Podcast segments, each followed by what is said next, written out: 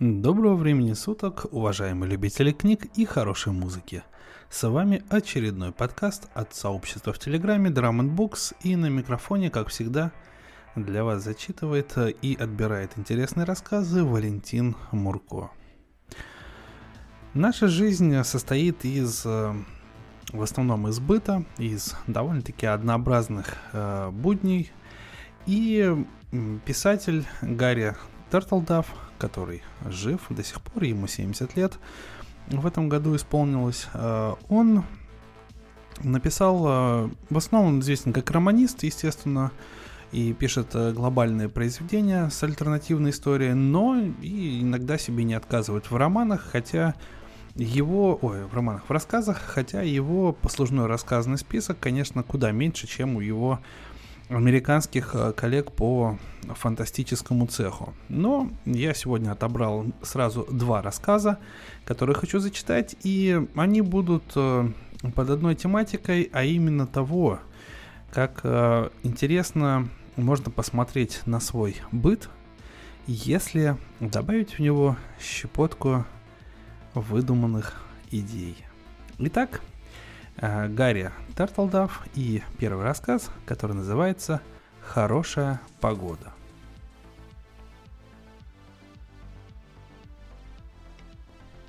Том Крауэлл заходит на кухоньку своей квартиры и вынимает из холодильника банку Будвайзера.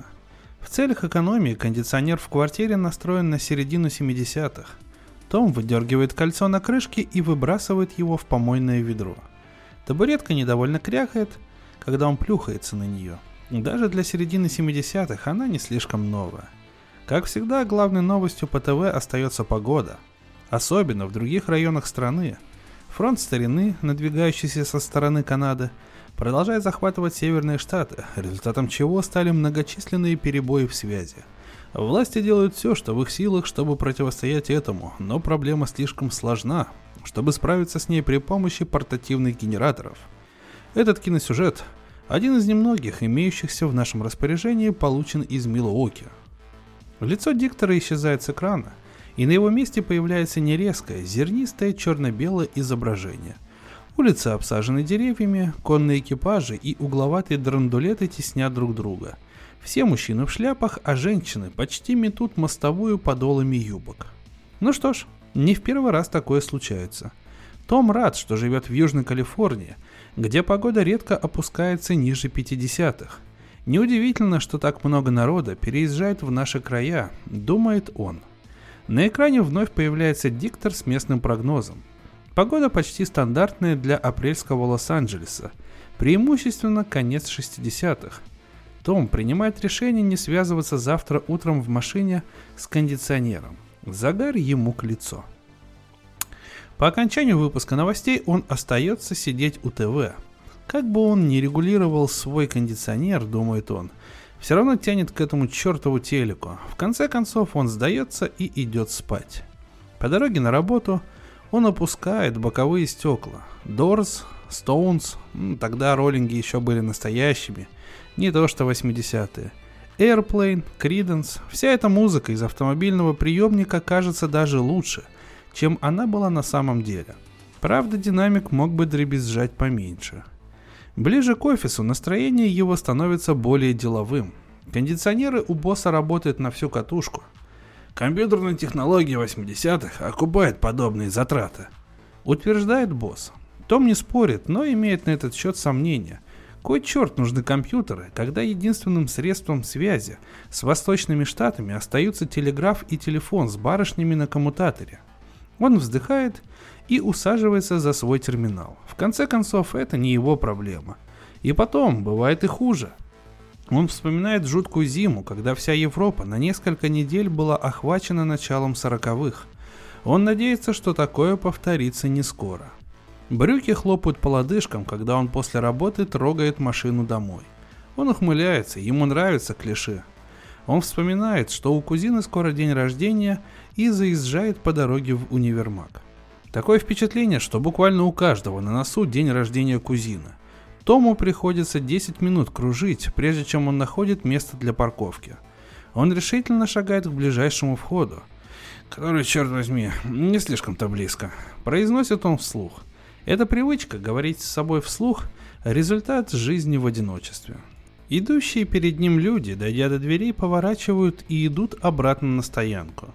Том не понимает, в чем дело, пока не видит прилепленное на стеклянную дверь объявление «Извините, но у нас неисправен кондиционер, заходите еще».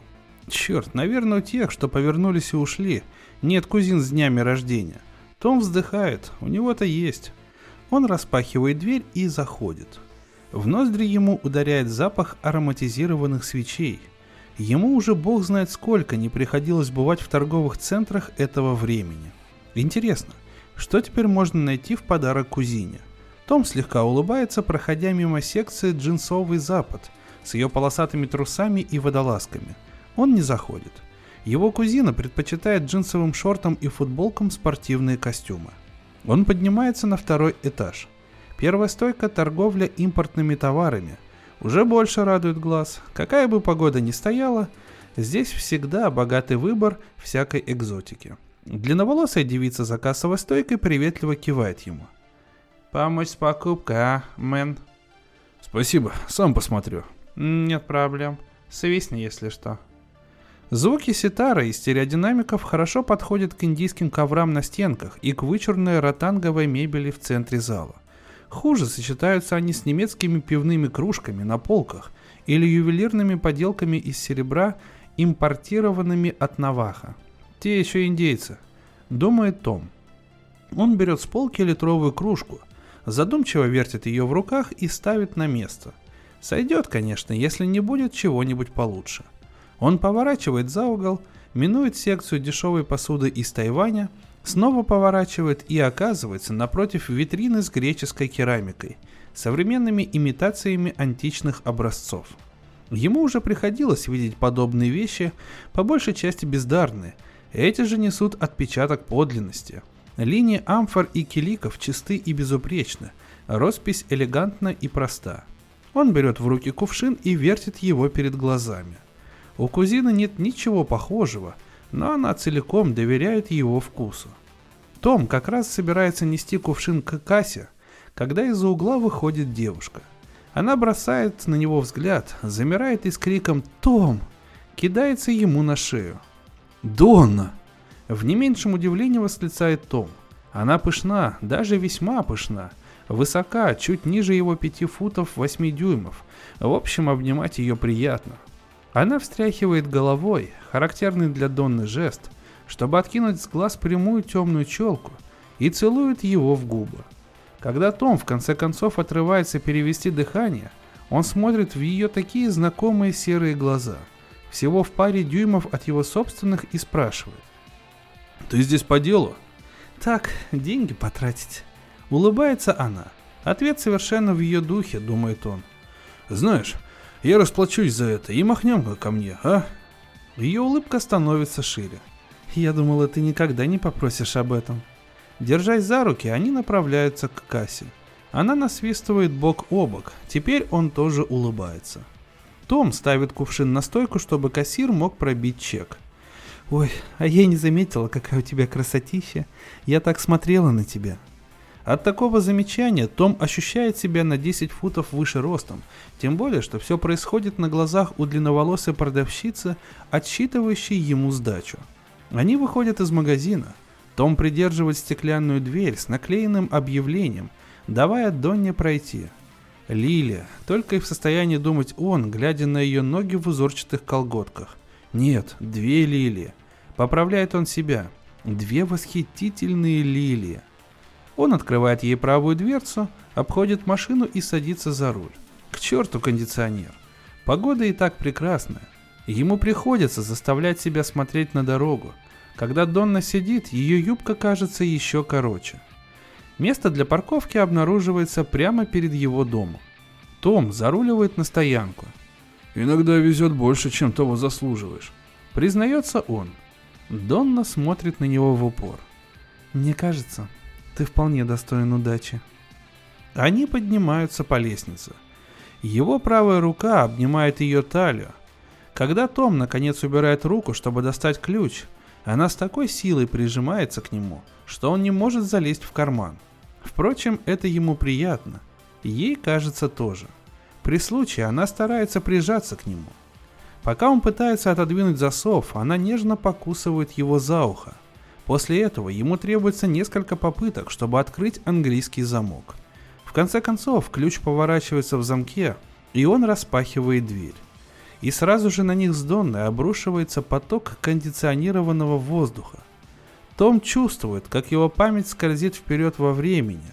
И поскольку они стоят еще за дверью, это происходит медленно. Возможно, так еще хуже. Теперь он смотрит на Донну совсем по-другому. Она терпеть не может 70-х, даже когда сама в них находится. Том всю жизнь мирится с погодой, и поэтому они вечно ссорятся.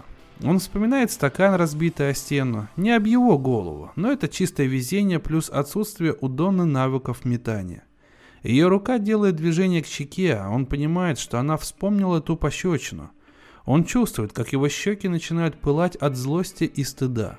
Со звуком, напоминающим сдавленное всхлипывание, Донна поворачивается и неверным шагом начинает спускаться по лестнице. Он рефлекторно делает шаг следом.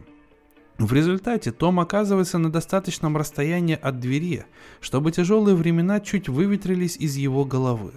Донна тоже останавливается, оборачивается и смотрит на него. Она встряхивает головой. Как тяжело. Ничего удивительного, что мы с тобой не вместе. Ничего удивительного. Повторяет он почти беззвучно. Он чувствует себя совершенно разбитым, слишком быстро все произошло. Он спускается по лестнице к Донне. Она не убегает и не бросается на него со злобой. Это уже хороший признак. Рядом с ней ему становится лучше. В 60-х ему всегда лучше, когда она рядом. Он делает глубокий вдох. Давай я зайду внутрь и выключу кондиционер. Ты уверен, что хочешь этого? Я не хочу, чтобы ты портил свою квартиру только ради меня. Все будет хорошо. Говорит он, в душе надеясь, что это окажется правдой. Она берет его за руку. Ты молочина. Я постараюсь сделать тебя счастливым. Подобное обещание заставляет его мчаться наверх, перепрыгивая через две ступеньки. Пара шагов через площадку, и он в квартире. Он был прав. Разом гораздо менее болезненно, чем постепенно. Это словно прыжок в холодный бассейн, помогает привыкнуть к воде быстрее, чем если опускаться в воду ступенька за ступенькой. Конечно же, воспоминания возвращаются. Иначе и быть не может. Но в полностью кондиционированной атмосфере середины 70-х, что сохраняется у него в квартире, они не так остры и болезненны. Он берется за хроностат и решительно поворачивает регулятор. Жужжание кондиционера стихает. Впрочем, раньше Том не замечал его, настолько привык. Он проходит в спальню и распахивает окно настежь, чтобы впустить воздух с улицы. Перемена климата вновь обостряет воспоминания, но лишь на мгновение. Они сразу же уходят куда-то далеко. Когда он возвращается в гостиную, маленький калькулятор, лежавший на журнальном столике, исчезает – Хороший признак, думает он. Он бросает взгляд на стрелку хроностата. Стрелка уже опустилась до 70. Он несколько раз открывает и закрывает входную дверь, чтобы лучше перемешать воздух. Завихрение слегка путает его мысли, но это тут же проходит. Он снова смотрит на хроностат. 68-й, сойдет. Донна все еще ждет на лестнице. «Заходи». «Ладно», — отвечает она. Теперь уже она перепрыгивает через две ступеньки, демонстрируя при этом свои замечательные ножки целиком. Немного вина? Разумеется, любое, что найдется. Он открывает холодильник. Там еще есть полгаллона спаньяда. Он наполняет два стакана и несет их в гостиную. «Мне нравится плакат», — заявляет Донна. На стене висит черно-белый плакат «Не забудь пикап, родной», размером с детский бильярд. При работающем кондиционере его здесь нет. Ну и пусть себе висит, если Донни нравится. Тому даже не жаль китайской гравюры, что придет на смену плакату.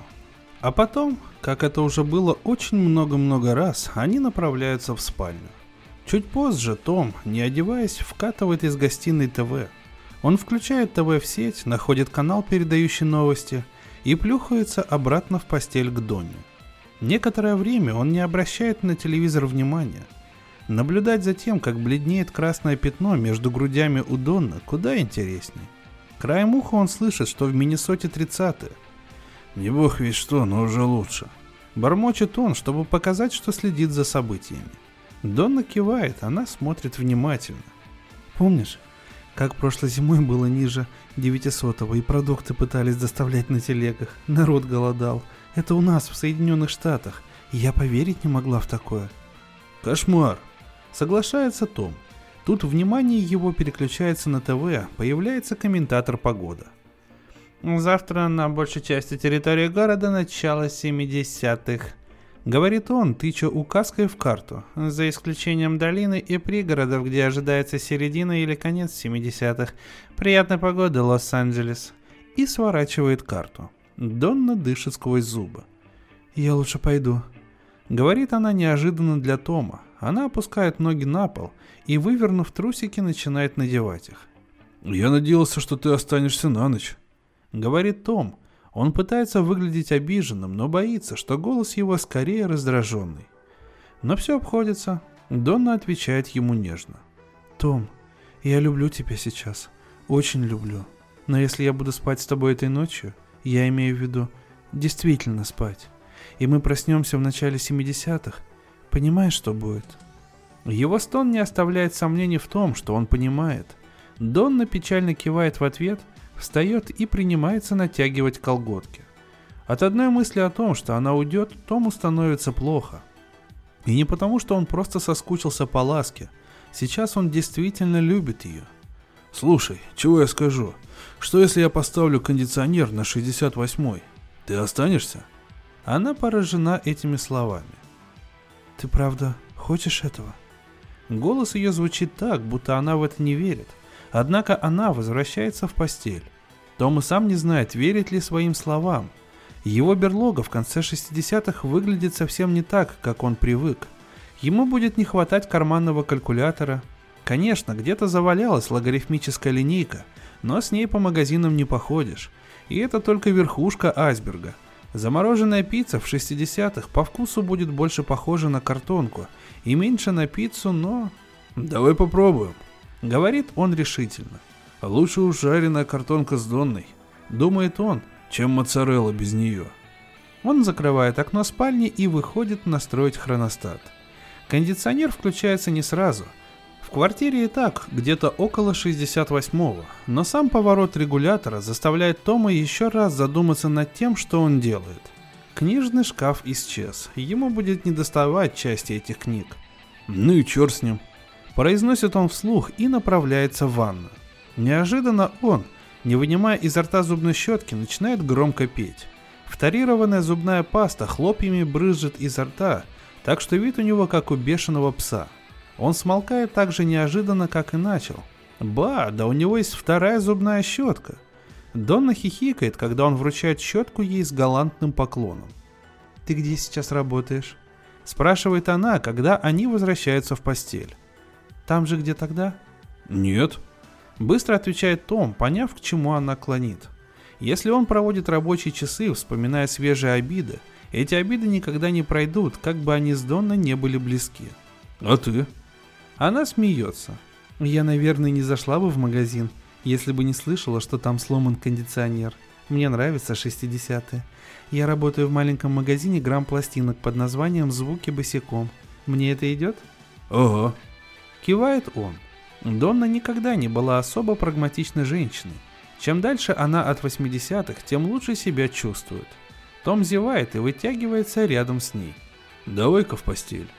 Она широко-широко улыбается ему. «Мы и так в постели». Он хватает подушку и делает вид, что замахивается ею на Донну. «Я имею в виду баиньки». «Идет». Донна перегибается через него, такая теплая и мягкая. Выключить свет. У нее замечательная способность засыпать почти мгновенно. Так и есть, всего через две минуты голос у нее совсем сонный. «Отвезешь меня утром на работу?» «Конечно». Он немного колеблется. Это название «Звуки босиком» очень уж оно звучит в духе 60-х. Но я смогу найти его, если погода поменяется. Матрас поскрипывает от ее движения. Наш магазин кондиционирован. Какая бы ни была погода на улице, к нам всегда зайдет какой-нибудь беглец в 60-е. Кстати, наша лавочка вполне процветает. Окей. Говорит он. Еще пару минут, и он знает, что она крепко спит. Самому ему требуется для этого гораздо больше времени. Он так давно не спал с женщиной. Тепло ее тела, негромкое дыхание, запах волнует его. Доверять кому-то настолько, чтобы спать с ним, думает он. Вот это настоящее доверие, не то что просто заниматься сексом. Неожиданно к нему приходит желание. Еще сильнее, чем прежде. И все же он лежит в темноте без движения. У него не было другой такой женщины, жадной к ласкам, еще не успев проснуться. И потом, думает он, она будет здесь утром. Надежда. Погода утром 70-е. Для них с Донной нет погоды хуже. Он так и засыпает с этой не очень приятной мыслью. Где-то около двух включается наконец кондиционер. Он просыпается, вздрогнув. Донна даже не шевелится. Он поворачивается, осторожно положив руку на изгиб бедра. Она сонно бормочет что-то и поворачивается на живот. Она так и не просыпается до самого утра. Ему вновь требуется немало времени, чтобы заснуть. Звонок будильника врывается в его сон, словно взрыв. Он привык к громким будильникам. Порция адреналина в крови поддерживает его на ногах до первой чашки кофе. Что же касается Донны, то ее разбудить может только его уход из кровати. Он и забыл, как сладко она умеет спать. Все же к моменту, когда он повязывает галстук, она успевает приготовить две тарелки яичницы, тосты с маслом и полный кофейник крепкого кофе. Теперь я знаю, почему я так хотел, чтобы ты осталась. Обычно мой завтрак ограничивается корнфлексом. Несчастное дитя. Сокрушается она. Он строит ей рожу. Сваливая посуду в раковину, он спрашивает. И где расположены эти твои звуки босиком? В Гардене, на Гриншоу. Надеюсь, ты не опоздаешь из-за меня? Он смотрит на часы. Ничего, успею. Посуду можно помыть и вечером. Тебя подхватить с работы. Ты во сколько заканчиваешь? В полпятого. Вот черт. Я вряд ли смогу подъехать раньше, чем полшестого. Я подожду внутри. Там я точно дождусь тебя с радостью. Она все понимает, думает он, хоть и старается не показывать этого. Вслух же он произносит «неплохая мысль». Насколько мысль неплоха, он убеждается сразу же, шагнув за порог. Там царят самые что ни есть 70-е. Тот чертов диктор был прав – к моменту, когда Том и Донна добираются до нижней ступеньки, они уже не держатся за руки. Он обгоняет ее, но оборачивается, чтобы буркнуть. «У меня не слишком много времени разъезжать по твоим делам». Я не просила об одолжении. Донна стоит, уперши руки в бока. «Если ты так спешишь, скажи мне, где у вас автобусная остановка. Я и сама доберусь». «Она... это...» Спасает его только то, что он и в самом деле не знает, где останавливается автобус – как большинство жителей Лос-Анджелеса, он без машины, как без ног. «Садись», — только и может сказать он. Да, в 70-е она совершенно выводит его из себя. Сердитый стук ее каблуков говорит, что это чувство взаимно. Он отпирает ключом правую дверцу и обходит машину. Он садится за руль, так и не распахнув дверцу Донни. Не сейчас. Он даже не смотрит, как она забирается в машину. Двигатель заводится с полоборота – Педаль газа утоплена до упора. Не дожидаясь, пока двигатель прогреется, он тянется к рычагу кондиционера. Надо повернуть хроностат. Обыкновенно по дороге он стоит на 80-х. Своего рода адаптация к климату в офисе. Действие кондиционера сказывается не сразу, но мало-помалу напряженность между ним и Донной спадает, а молчание становится не таким враждебным. На моей предыдущей машине не было кондиционера. Она кивает. Я бы не смогла жить так. Том без труда находит звуки босиком. Магазинчик притулился позади большого торгового центра. Магазинчики по соседству выглядят более современными. Том пожимает плечами. По словам Донны, магазин себя окупает, а это уже неплохо. К тому же ему нравится музыка 60-х. Я, пожалуй, зайду, когда буду забирать тебя. А почему бы и нет? Я познакомлю тебя с Риком парнем, который здесь заведует. Она наклоняется, целует его и выпрыгивает из машины. Он тут же трогается с места. Он не глушил двигателя, чтобы не выключать кондиционер. Но выражение лица Донна, каким Том видит его в боковом зеркале, ему не нравится. 70-е даются им тяжело, и ничего с этим не поделаешь. Одна надежда, что Донна догадается ждать его внутри. Если она будет стоять на улице, она плюнет ему в лицо сразу же, как он подъедет. Хотя скорее, думает он, она просто уйдет. Если она так поступит, с этим тоже ничего не поделаешь. Эти безрадостные мысли ворочаются у него в голове всю дорогу по магистрали Сан-Диего в округ Ориндж.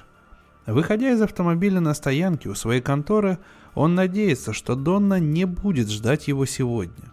Он поспешно пересекает асфальтовый тротуар перед зеркальным зданием офиса, олицетворением 80-х. Еще глоток уличного воздуха, и ему будет муторно весь день.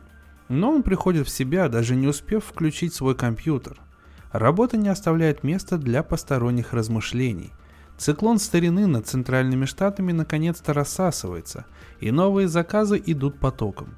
Задача Тома – вновь интегрировать пострадавшие регионы в действующую систему. До самого ленча он работает, не поднимая головы. Ленч тоже не дает ему расслабиться. В маленьком кафетерии он берет себе чизбургер и диет-колу, и только проглотив их, вспоминает про Донну. Климат в офисе на столько лет вперед дает ему возможность более трезво оценить ситуацию. Он знает, что пока погода держится на уровне начала 70-х, их совместная жизнь будет метанием от одного помещения с кондиционированным воздухом к другому. А вытерпит ли он это? С практичностью 80-х он понимает, что с Донной ему лучше. Неясно, правда, как он будет выносить 20-летние перепады между этой отстраненностью на службе и жаром их ночей. Неясно также, какова Донна 80-е. Вряд ли он узнает это. Она сделала свой выбор и не в пользу этого климата. Сомнения Тома усиливаются, когда после работы он окунается в уличные 70-е. Но так или иначе он садится в свою машину, заводит двигатель и все в порядке. Ведь он не менял настройку кондиционера. Конечно, это слегка сажает его аккумулятор, зато приводит его в наилучшее состояние духа. Движение на магистрали чудовищное, но он терпеливо сносит это. В 80-е все было бы несравненно хуже. Автомобилей было бы больше на порядок. А в 50-е этой магистрали не было бы вообще. Это при том, что ехать в город из округа Оранж по рядовым улицам почти равносильно самоубийству. Он заруливает на стоянку перед звуками босиком около четверти шестого. Неплохо. Он снова выключает двигатель, не меняя настройки кондиционера, и торопится зайти в магазин. Он минует 70-й достаточно быстро, чтобы не вспоминать о ссоре с Донной. И вот он уже внутри звуков босиком. Что за облегчение эти поздние 60-е?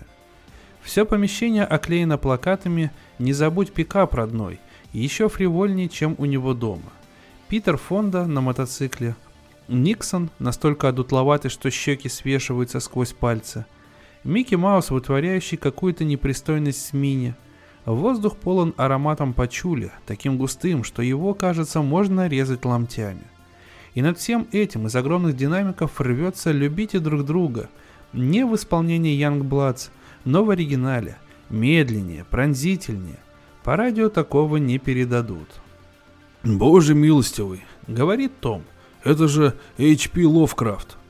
Парень за кассовой стойкой удивленно поднимает бровь. У него волнистая каштановая шевелюра и усики а-ля Фу Манчу. Я впечатлен.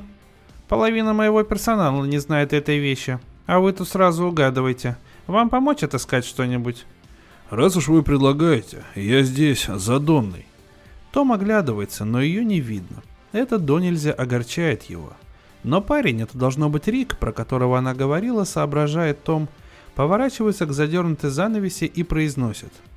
«Эй, Лапуля, твое авто пришло». «Лапуля?» Том смертельно ревнует, но тут же замечает на пальце у парня обручальное кольцо. От этого ему становится чуть легче. Появляется Донна. То, как светлеет ее лицо при виде Тома, не оставляет от его страхов и следа. В конце 60-х им с Донной хорошо вдвоем. Он насвистывает пару строф из какой-то песни Дорс. Рик снова поднимает бровь. «Да вы знаток по этой части, а вам бы почаще бывать у нас». «А почему бы и нет? Мне здесь нравится».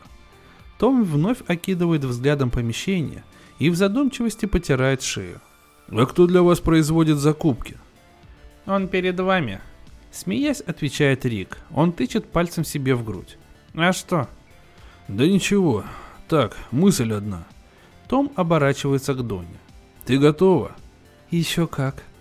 Ба, да она ждет его, соображает Том, пока он тут трепится с ее боссом.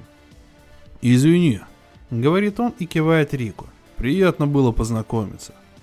Взаимно. Рик вынимает из кармана полосатых клишей бумажник, достает визитную карточку и протягивает Тому. Он почти карлик, но надо отдать ему должное. Он не даст прогореть этим своим звуком босиком. Если надумаете чего, дайте знать, ладно? Договорились. Том прячет визитку в свой бумажник. Донна в нетерпении топчется у двери. Как только он смеет заставлять леди ждать так долго. Понежнее с ней, с галантным поклоном Том распахивает перед ней дверь. Донна выходит. «Не очень-то ты торопился», — говорит она. Ну да, на улице ведь начало 70-х. Том тоже начинает свирепеть. На этот раз все длится недолго, не доходя до полномасштабной ссоры, благо машина Тома стоит в двух шагах. И вот они внутри, и кондиционер работает вовсю, так что они даже могут посмотреть друг на друга без отвращения. Оба переводят дыхание. Том ведет машину домой. Помолчав, Донна спрашивает. «О чем это ты думал у нас в магазине?» Но Том отрицательно качает головой. «Погоди, еще не созрело. Посмотрим, как у нас с тобой пойдут дела, тогда, может, и вернемся к этому». Умру от любопытства. Впрочем, Донна не настаивает. В 70-е она вцепилась бы в него мертвой хваткой, от чего он сопротивлялся бы еще сильнее. К счастью, в минуту, когда он тормозит у своего дома, Донна думает о чем-то другом. Всю дорогу к двери они хранят молчание, но и только. И все снова в порядке, стоит только двери захлопнуться за ними – в первые же выходные Донна перевозит к нему свои вещи. Не задумываясь об этом, они привыкают к такой жизни, и день ото дня все больше привязываются к ней. Собственно говоря, она устраивала бы его во всем, кроме необходимости ежедневно разлучаться с Донной на 8 часов. Он в состоянии вытерпеть это, но радости тут мало. В конце концов, он находит карточку Рика и звонит. «Ты уверен?» Переспрашивает Рик, когда он заканчивает говорить. По сравнению с твоей нынешней зарплатой, ты можешь получить только пригоршню орешков. Ерунда, отвечает Том. У меня и расходы уменьшатся раза в четыре. Рик молчит, обдумывая, и наконец произносит. Похоже, я нашел себе нового закупщика. Ты ведь ее любишь, правда? Иначе ты бы не пошел на это. Я очень любил ее в 60-х, а она человек 60-х. И если я хочу жить с ней, мне лучше тоже стать таким. Черт, я уже лихо управляюсь с логарифмической линейкой. Улыбка не сходит с лица Донны весь первый день их совместной работы. На этот раз она распахивает перед ним дверь звуков босиком. «Заходи, сегодня хорошая погода». «Да, хорошая», — соглашается он. Донна заходит следом за ним, дверь закрывается. Ну, вот такой вот рассказ интересный, такая зарисовка на тему того, что, что бы было, если бы кондиционеры, они а, у нас они в Цельсиях, а там, соответственно, в чем в Кельвинах, по-моему, если бы кондиционеры показывали не температуру, а года, в которых проживают люди. И опять же, через вот эту вот призму такой бытовой фантастики Гарри Тортлдав э, затрагивает довольно-таки важную тему повсеместного быта и того, как быт разрушает отношения даже двух самых горячо любящих друг друга людей. Так что вот так вот. Ну, не будем сильно расстраиваться и переходим ко второму рассказу, который называется «Рева». Этот раз все началось именно тогда, когда бифштексы дошли до нужной кондиции. В этот момент Пит Флауэрс держал в руках тряпку-прихватку и открывал дверцу духовки. Плач Дага пронзил его как внезапный, особо омерзительный взвизг бормашины. Рука Пита непроизвольно дернулась и, разумеется, коснулась раскаленного металла. «Черт!» — выдохнул Пит, отдергивая руку. Весь запас, неизрасходованный за неделю энергии, он вложил в два скачка от плиты к раковине. Ты же говорила, что он заснул по-настоящему. Но так оно и было. Запротестовала Мэри. Он ел как умница. Он был сухой. Ты сам его пеленал. И даже не брыкался, когда я укладывала его в кроватку. Правда, Пит. Черт. Повторил Пит уже тише. Он держал обожженную руку под краном и не расслышал половины из сказанного женой за плеском воды. Правда, плач Дага он слышал прекрасно. В квартире не было места, где не был бы слышен плач. «Видит Бог, я терплю», — подумал Пит, осторожно вытирая руку. Он с таким мрачным видом заковылял к двери, что голубые усталые глаза Мэри расширились от ужаса. «Ты куда?» «За ним. Куда же еще?» Пит двинулся через холл в комнату, которая всего шесть недель назад была его личным кабинетом. Теперь книги покоились в спальне под кроватью. Нельзя сказать, думал Пит, чтобы он в последнее время зачитывался историей Японии или вообще чем угодно, превосходящим по объему графства в цвету. Пит прошел все ступени, ведущие к должности замдекана в университете Сан-Флавио. Все для того, чтобы взять годичный отпуск. Подумать только, он бился. И с радостью бился за возможность провести этот год, помогая Мэри с ребенком. Теперь он начинал сомневаться в том, насколько удачна была эта идея. Вопли Дага почти достигли ультразвуковой частоты, воспринимаемой только собачьим ухом. Его отец плотно сжал зубы. Он включил свет в детской. Даже в Южной Калифорнии сумерки в ноябре наступают около шести вечера. Ребенок лежал, повернув головку к Питу. Как всегда, при взгляде на сына, злость его заметно поубавилась. Волосы Дага, первая, замечательная, пушистая шерстка, теперь кое-где вытертая о пеленке, была нежнее даже воздушной шевелюры Мэри, хотя глаза уже начали менять цвет с младенческого серо-голубого на заурядный карий, как у Пита. Пит поднял сына и сунул палец под памперс. Или в единственном числе это просто пампер? Замечательный лингвистический вопрос, ответа на который он пока не нашел. Даг был совершенно сухой, но по-прежнему продолжал реветь. Пит не знал, стоит ли этому радоваться. С одной стороны, ему не надо было перепеленовывать сына. С другой, окажись его палец в чем-то липком, он, по крайней мере, знал бы причину этого плача. Пит положил Дага на левое плечо, похлопывая его по спине. «Ну-ну», — приговаривал он, «ну-ну». Возможно, Даг рыгнет или пукнет, или что он там должен сделать. С другой стороны, не похоже было, что у ребенка газы. Такой крик Пит узнал бы сразу, и ногами не сучил. Пит вздохнул. Возможно, Даг орет просто потому, что у него такое настроение. Мэри, храни ее Господь, уже накрыла на стол.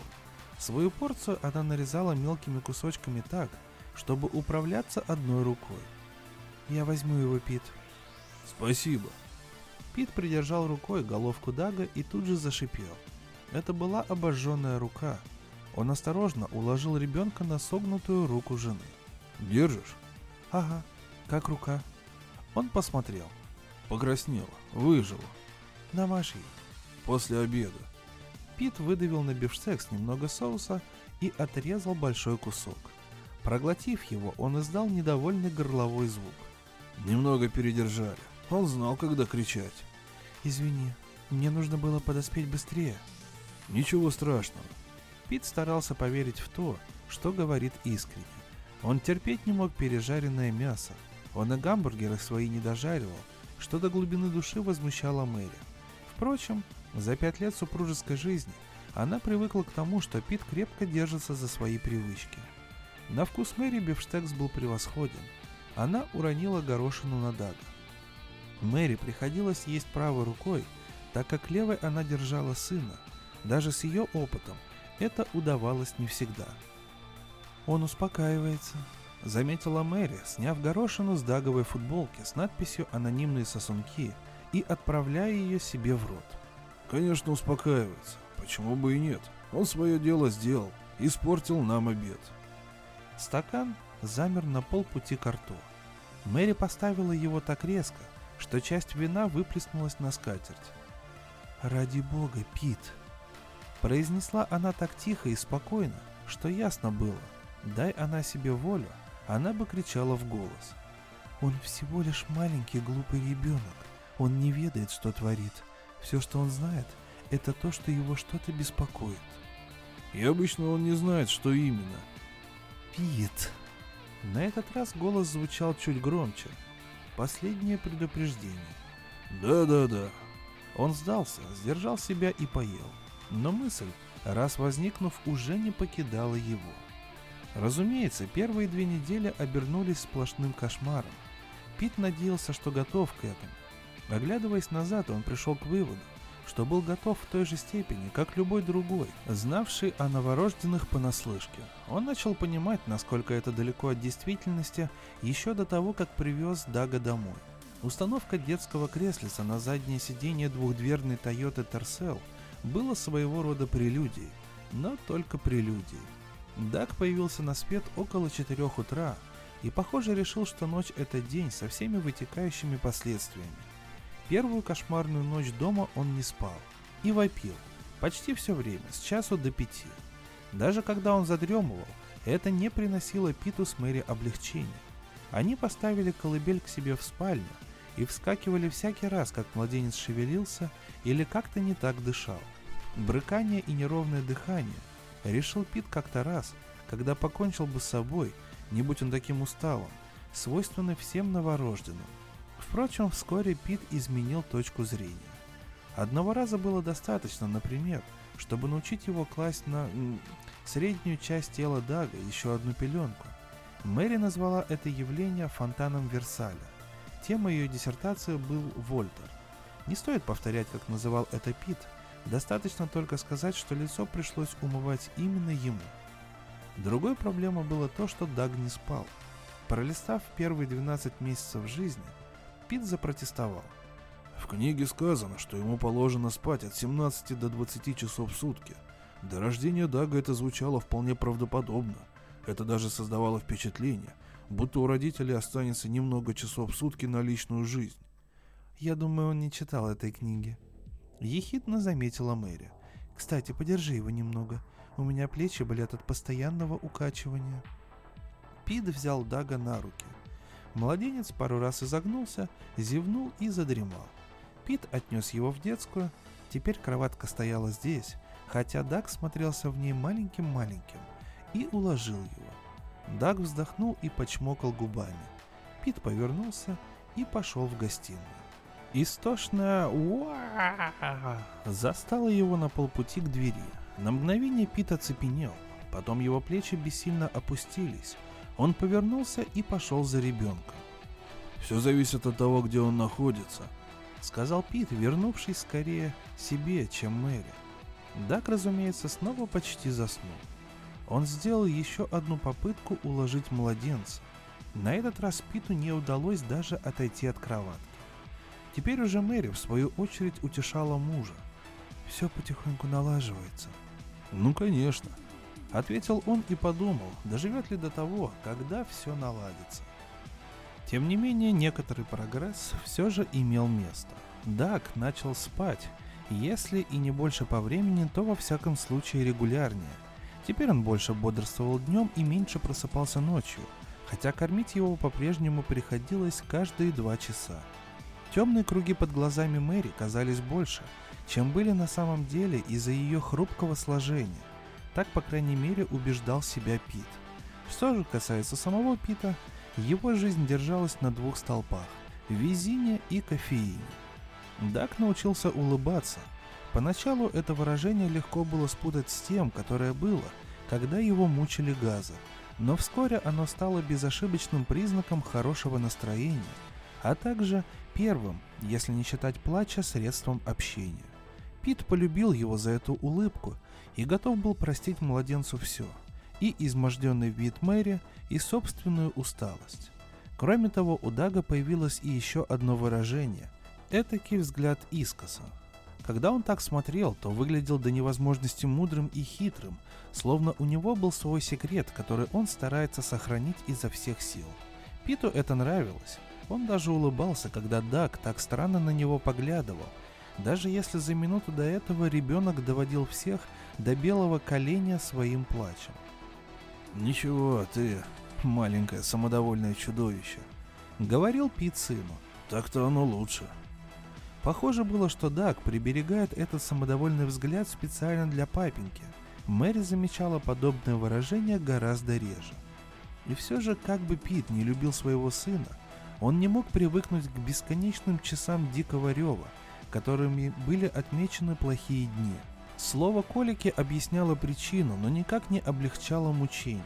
В те редкие минуты, когда Пит мог взять в руки книгу, он с отчаянным упорством читал о коликах все, что возможно, в надежде найти волшебное средство, способное облегчить страдания Дага или по меньшей мере заставить его заткнуться. Чем больше Пит читал, тем меньше он понимал. Как выяснилось, колики вовсе не расстройство пищеварения, как он думал раньше. Во всяком случае, дети, страдающие коликами, не имеют никаких физиологических отклонений. Колики одинаково часто встречаются как у грудничков, так и у искусственно вскармливаемых детей. Дети с коликами прибавляют в весе так же, как и все остальные. Единственная разница – от них чертова прорва страшного шума. Довольно скоро Пит заметил, что у Дага потрясающе развито чувство момента. Пару раз Мэри позволила себе съездить в 7-Eleven за новыми памперсами. Пит же делал основные закупки по субботам. Он был рад возможности вырваться из дома. Оба раза стоило Мэри выйти из дома, Даг включался мгновенно и старался вовсю. Первый раз это закончилось тем, что Пит забыл поперчить блюдо, не имевшее без чили никакого смысла. Второй раз рев заставил отца в ту минуту, когда он собирался расстегнуть ширинку. К моменту, когда вернулась Мэри, Пит готов был лопнуть.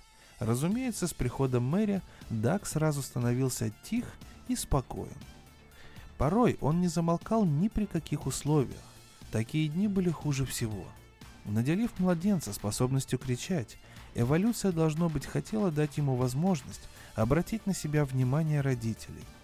Но при этом эволюция не наделила родителей способностью часами слушать истошный рев с близкого расстояния, не съехав при этом с катушек.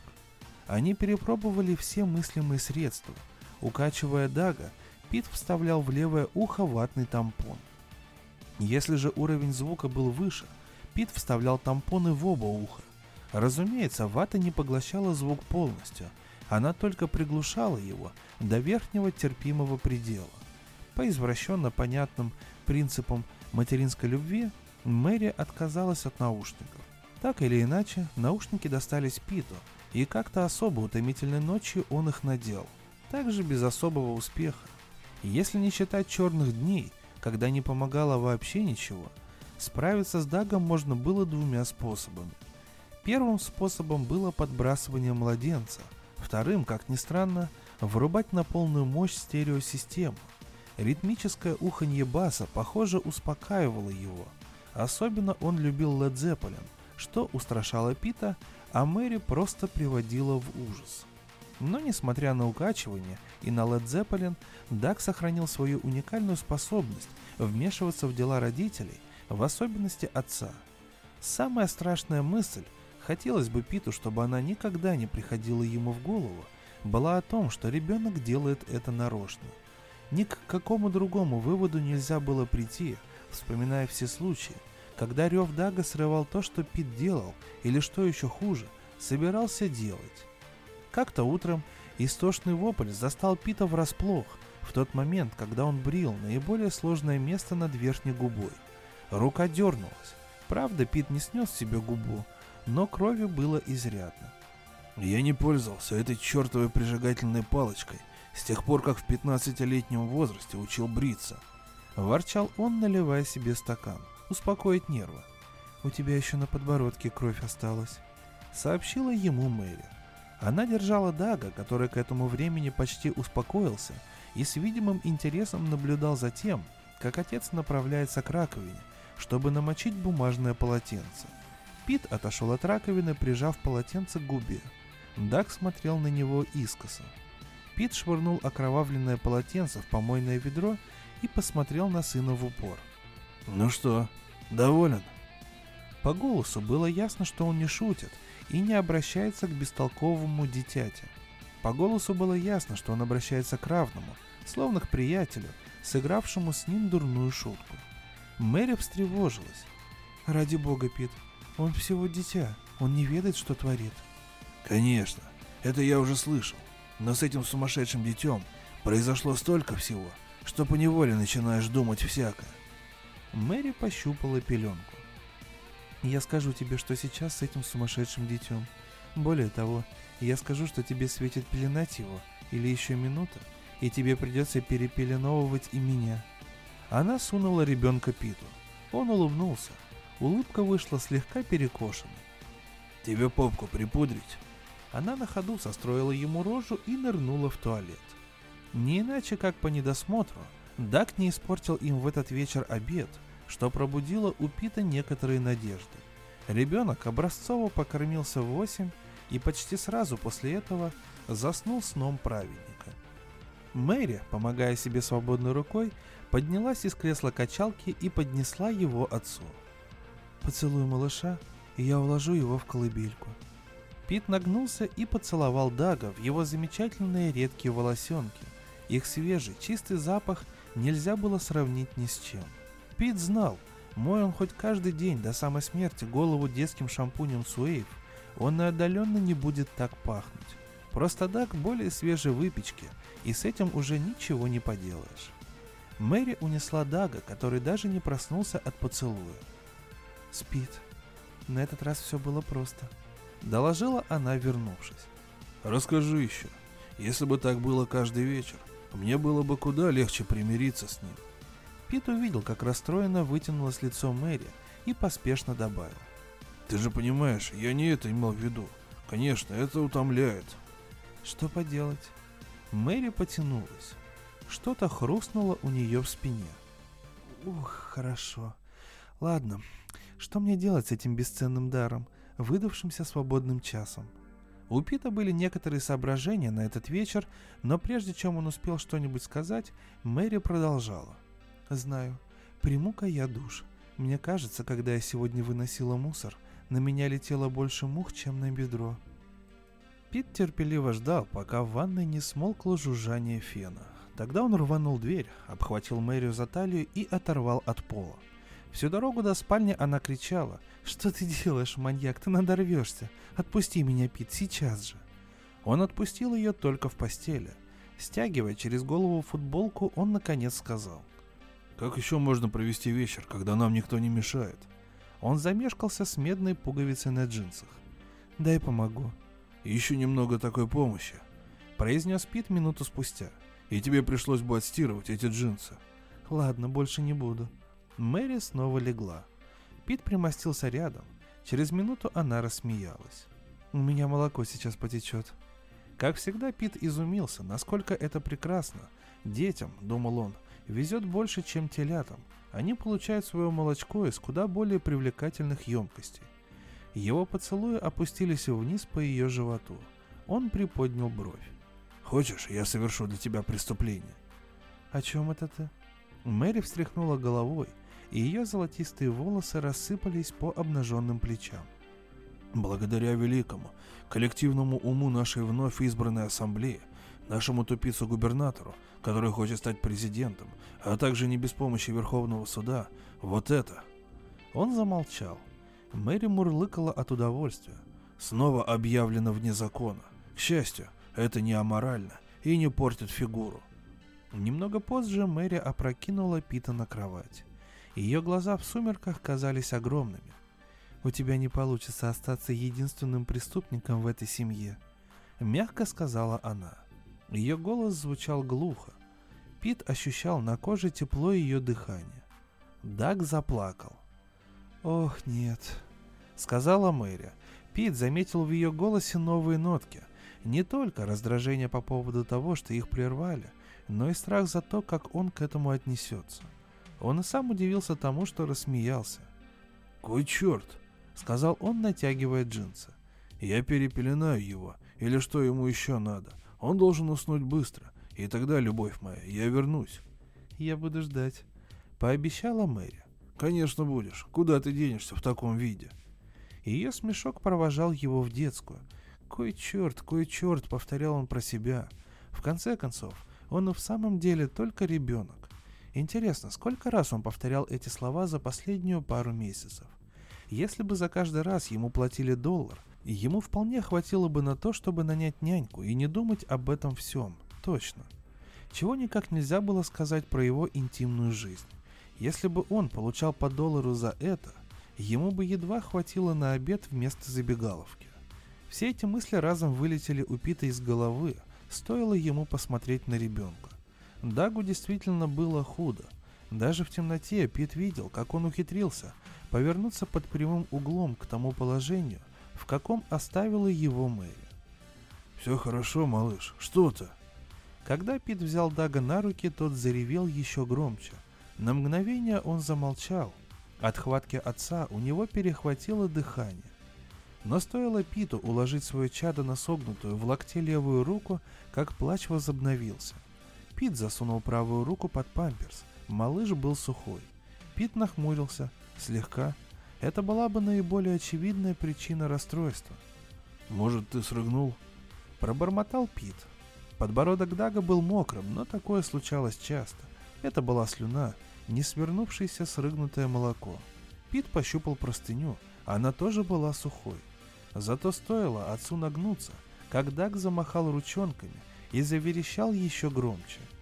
«Да не уроню я тебя», — сказал ему Пит, хотя на секунду подобная мысль показалась ему соблазнительной возможностью заставить эту визжалку замолчать.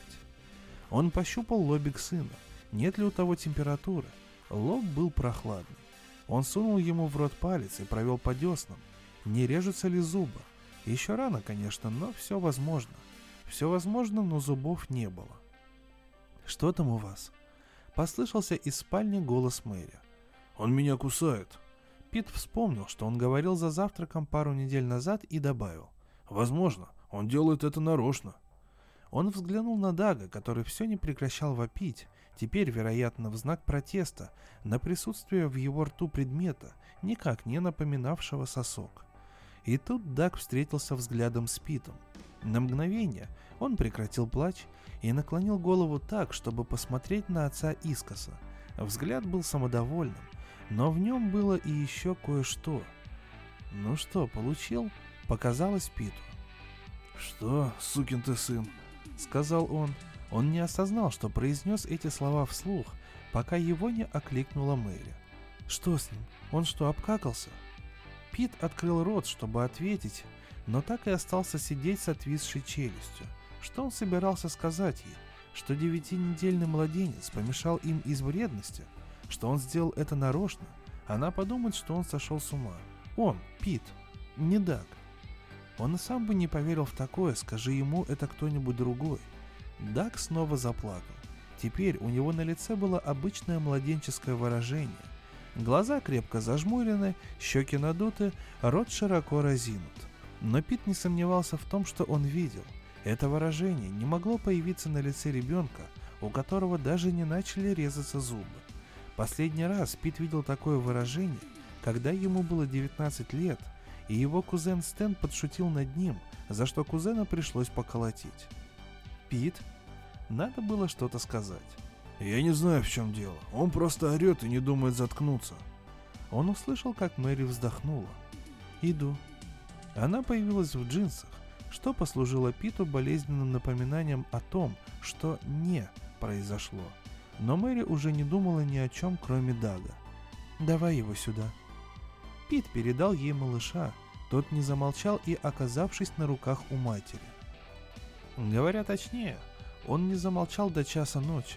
До этого времени Пит с Мэри по очереди подбрасывали орущее чадо, пока у обоих не заболели ноги, и танцевали с ним под хард-рок, пока соседка не постучала в стену, чего раньше никогда себе не позволяла.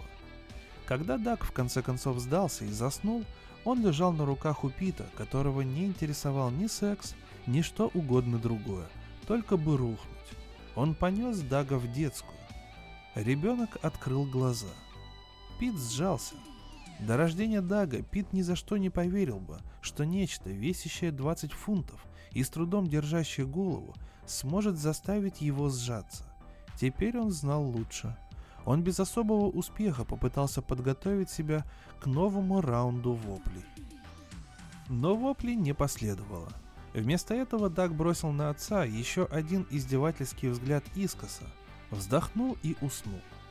«Ну что, маленький сукин сын?» – прошептал Пит. «Ты все-таки сделал это нарочно». Еще одно, чего он не знал раньше, это то, до какой степени можно злиться на ребенка. Даг спал почти 20 минут. Возвращаясь в мыслях к этому моменту, Пит решил, что подлинная война между ним и сыном началась именно с той ночи. Он был крупный, взрослый мужчина. По логике вещей, все преимущества должны были бы быть на его стороне. Он то и дело напоминал это себе, укачивая сына и изо всех сил желая, чтобы это визжащее, извивающееся существо у него на руках наконец-то замолчало. Но одного желания было недостаточно, логики тоже. Дак не умел воспринимать логику, он умел только издавать звуки, зато такой интенсивности, что любой электронный усилитель ему и в подметке не годился. Дак не старался свести с ума Мэри. Когда они с ней оставались вдвоем, Дак вел себя как обычный ребенок. Иногда плакал, иногда нет. Ей доставалось только рикошетом от их войны с Питом. Впрочем, как и всем остальным в радиусе полумили. Пит начал проводить по возможности больше времени вне дома. Беда была в том, что этого все равно было мало. И потом он не принадлежал к числу тех, что способны час за часом торчать в баре, потягивая пиво. Он предпочитал пить дома, так выходило дешевле, да и общество, источник устрашающий бешеных воплей не в счет, приятнее. Растягивание дороги в магазин на лишних 10 минут или изобретение повода сбегать на полчаса на рынок не приносило особого облегчения. Кроме того, Мэри тоже начинала дуреть от сидения дома, тем более наедине с Дагом, и как следствие стала изобретать собственные предлоги выйти из дома. Пит даже связался с университетом на предмет досрочного выхода из отпуска. Смех декана не предвещал ничего хорошего. «Что, ребенок оказался утомительней, чем ты думал, Питер?» Дэвид Эндикот сменил тон на серьезный. Дело даже не в том, что я буду выглядеть круглым идиотом, если уволю заместителя, принятого на работу всего полгода назад. Я надеюсь, ты поймешь меня. Мы уже утвердили бюджет, так что все равно не сможем платить тебе до следующего сентября. На дворе 80-й Питер. Денег за просто так не платит никто. Знаю. Все равно спасибо, Дэвид. Питер повесил трубку. Он снял очки, наклонился и потер глаза тыльной стороной ладони. Он знал ответ Энди Котта еще до того, как набрал номер. Правда, то, что он заговорил об отсутствии средств, было плохим знаком. Даг снова завел свое.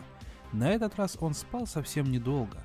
Мэри не слышала разговора Пита по телефону, но Дага не услышать было невозможно. «Возьми его, ладно?» — крикнула она из кухни. «У меня руки жирные». «Идет». Пит медленно пошел в детскую. Неожиданно он размахнулся и со всей силы ударил кулаком по стене.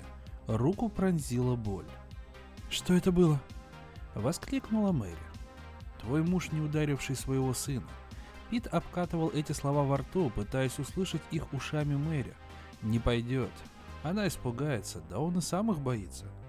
«Это старая сука за стеной», — ответил Пит после паузы, которой он надеялся, она не заметила. «Требует, чтобы Даг замолчал». Он не мог припомнить, когда в последний раз врал Мэри по серьезному поводу.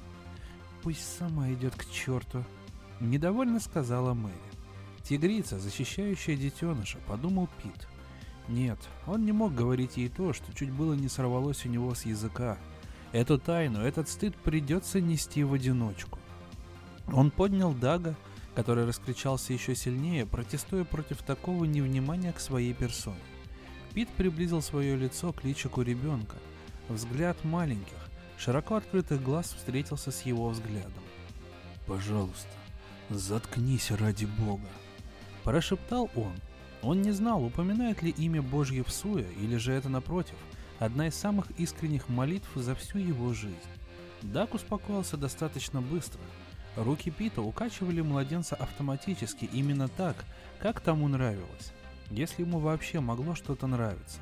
Отца это не утешило. На лице Дага было именно то самодовольное выражение, которое он так хорошо знал. «Не так плохо», — заметила Мэри, когда он через несколько минут внес сына на кухню. Даг не спал, но и не скандалил. Он попытался повернуть головку на голос матери и улыбнулся ей. Мэри улыбнулась в ответ. Сделать это было не так трудно. Потом она заметила выражение лица Пита. «Что-нибудь не так, милый?» «Наверное, просто устал». Пит знал, что он показал слабость в присутствии врага. Он знал и еще одно, что никак не мог сказать жене, то, что врагом был их собственный сын. И все-таки Мэри видела, что что-то происходит, хотя не понимала, что именно. Когда они ложились спать, слишком вымотанные для чего угодно, кроме тех минут сна, что согласился отпустить им Дак, она прикоснулась к руке мужа. «Пит, прошу тебя, не принимай крики Дага так близко к сердцу. Я видеть не могу, как ты стискиваешь зубы, когда держишь его. Ты ведешь себя так, словно думаешь, что он нарочно тебя провоцирует». «Иногда мне так и кажется. Очень уж он умело выбирает момент», Пит старался говорить шутливым тоном. Мэри может принять его слова за простое преувеличение или спросить его, насколько он серьезен. Он готов был рассказать ей все, если только она даст ему шанс. Пит. Его сердце ушло в пятки.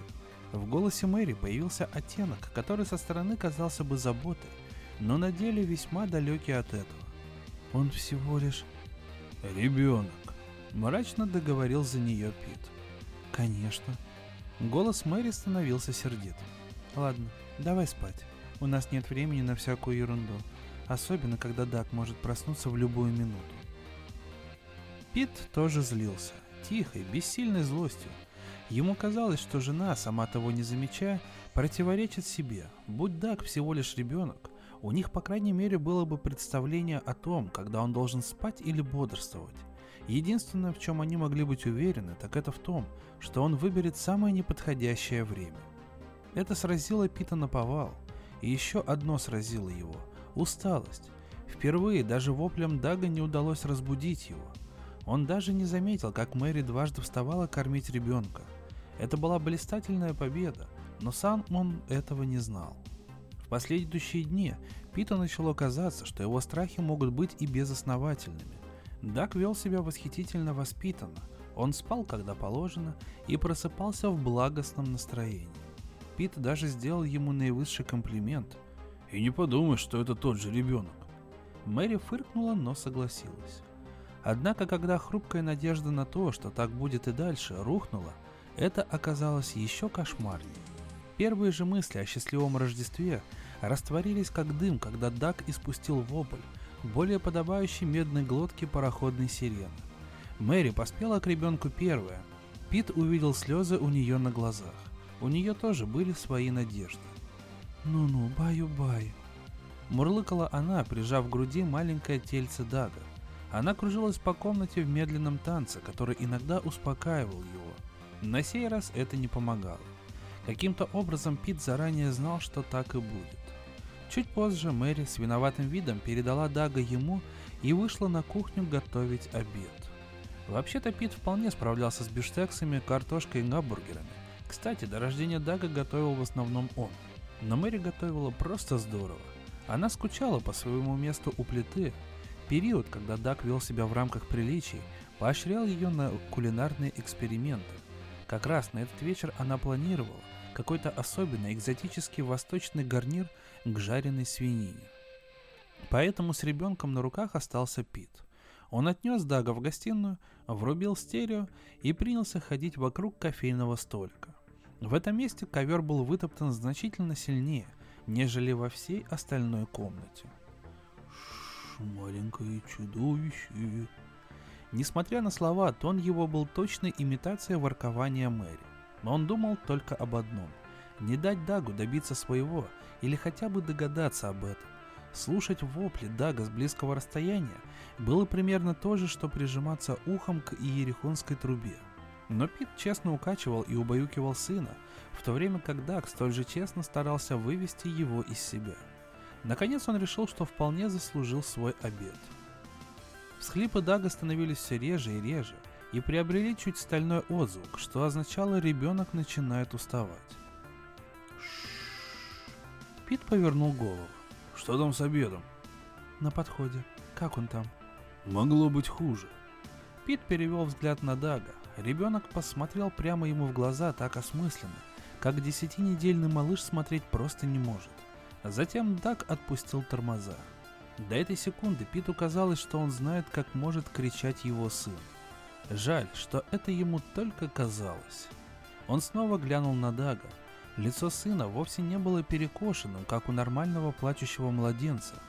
Если не считать рта, раскрытого достаточно широко, чтобы служить источником такого шума, Даг вовсе не казался расстроенным или больным. Он казался... Он казался довольным. Пит пришел в ярость.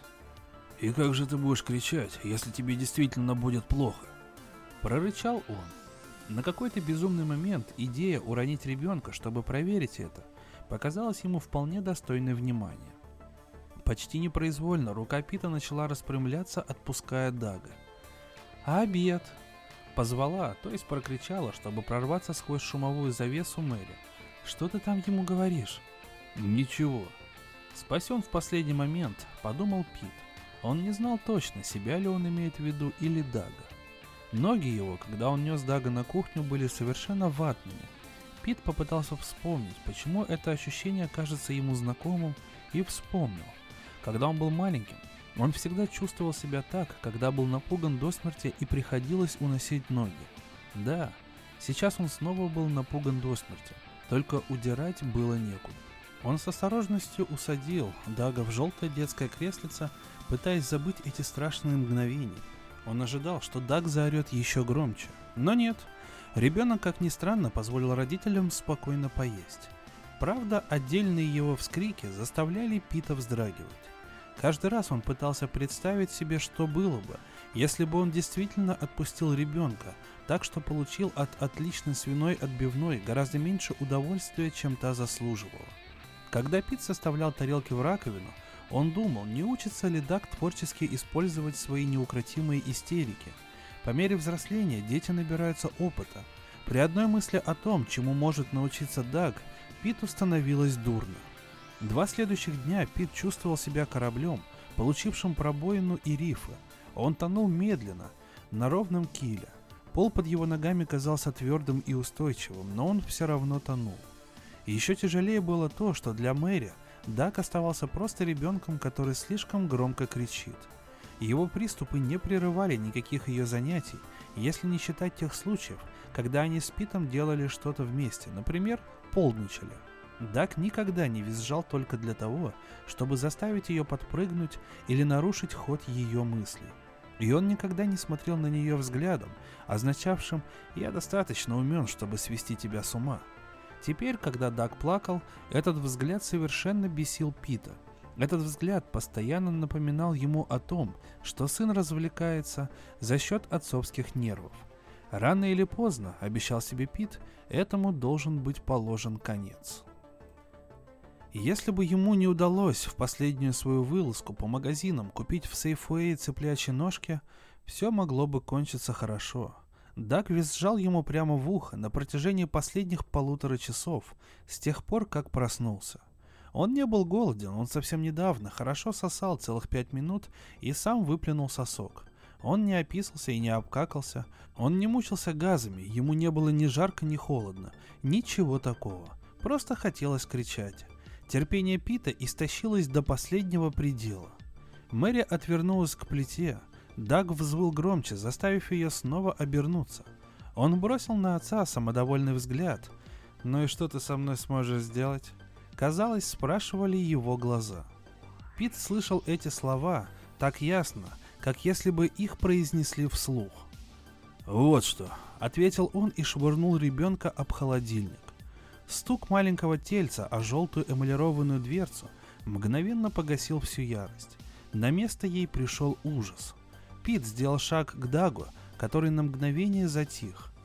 «Нет!» – бросилась на него Мэри. Ни один крайний защитник не остановил бы его надежнее. Только у крайних защитников не бывает в руках кухонных ножей. Рванувшись защищать Дага, Мэри совершенно забыла про нож. Острое лезвие рассекло рукав рубахи Пита и его руку. Боль и внезапная мокрая теплота от крови заставили его чисто рефлекторно перехватить нож – Пит был больше и сильнее Мэри. Он вырвал нож из ее руки. Мэри бросилась на него с остервенением, какого он от нее не ожидал. Они упали на кафельный пол. Пит чувствовал, как нож входит во что-то мягкое. На человеческом теле не так уж много точек, удар ножа в которые убивает сразу. Мягкая плоть под нижней челюстью – одно из таких мест. «Мэри!» – произнес Пит уже тогда, потому как она дернулась и прекратила борьбу, он знал, что ответа не будет. Он вытащил нож. На лезвии была кровь, его и Мэри. Он медленно сел на пол, рядом с телами Мэри и Дага. Даг снова плакал, и на этот раз видит Бог, Пит знал почему.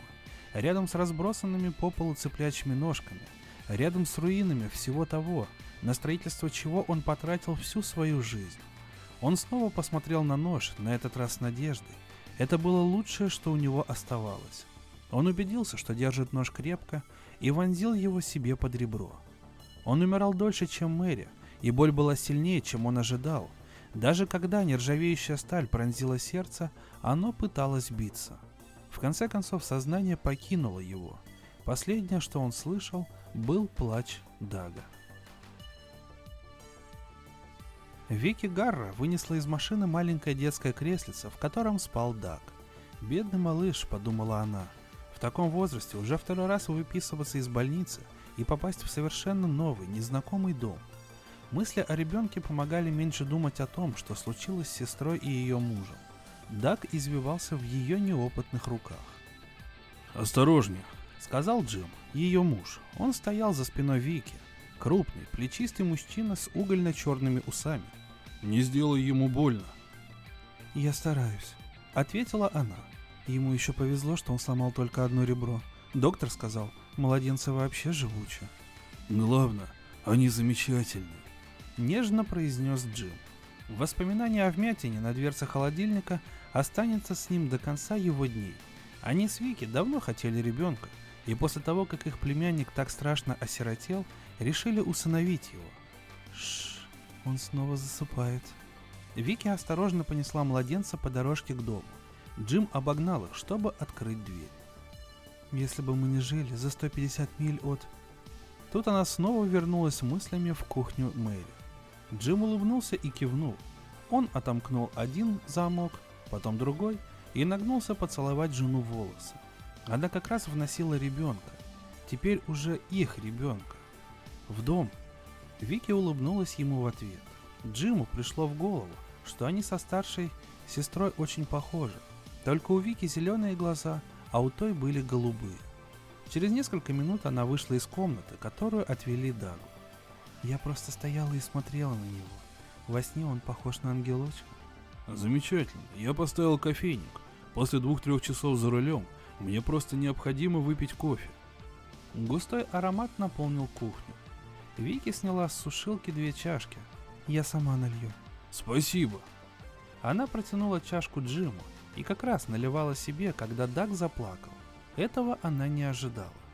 Коричневая струя из кофейника дрогнула и плеснула ей на палец. «Ух», — сказала Вики и сунула палец в рот. Когда Вики вынула палец, она засмеялась. «Нам просто надо немного привыкнуть, правда?» Ну, что тут сказать. Я думаю, что те из вас, дорогие слушатели, кто познал радость отцовства, родительства, прекрасно понимают, про что написал Гарри Тортлдов. Вот, это, конечно, это испытание. Дети это большое испытание. Ну вот, такой вот сегодня у нас получился бытовой выпуск. Надеюсь, что вам понравился. И я хочу сказать, что Любите детей, какими бы они ни были. С вами был очередной подкаст от сообщества Drum Books в Телеграме. На микрофоне работал Валентин Мурко. И до новых встреч, дорогие слушатели.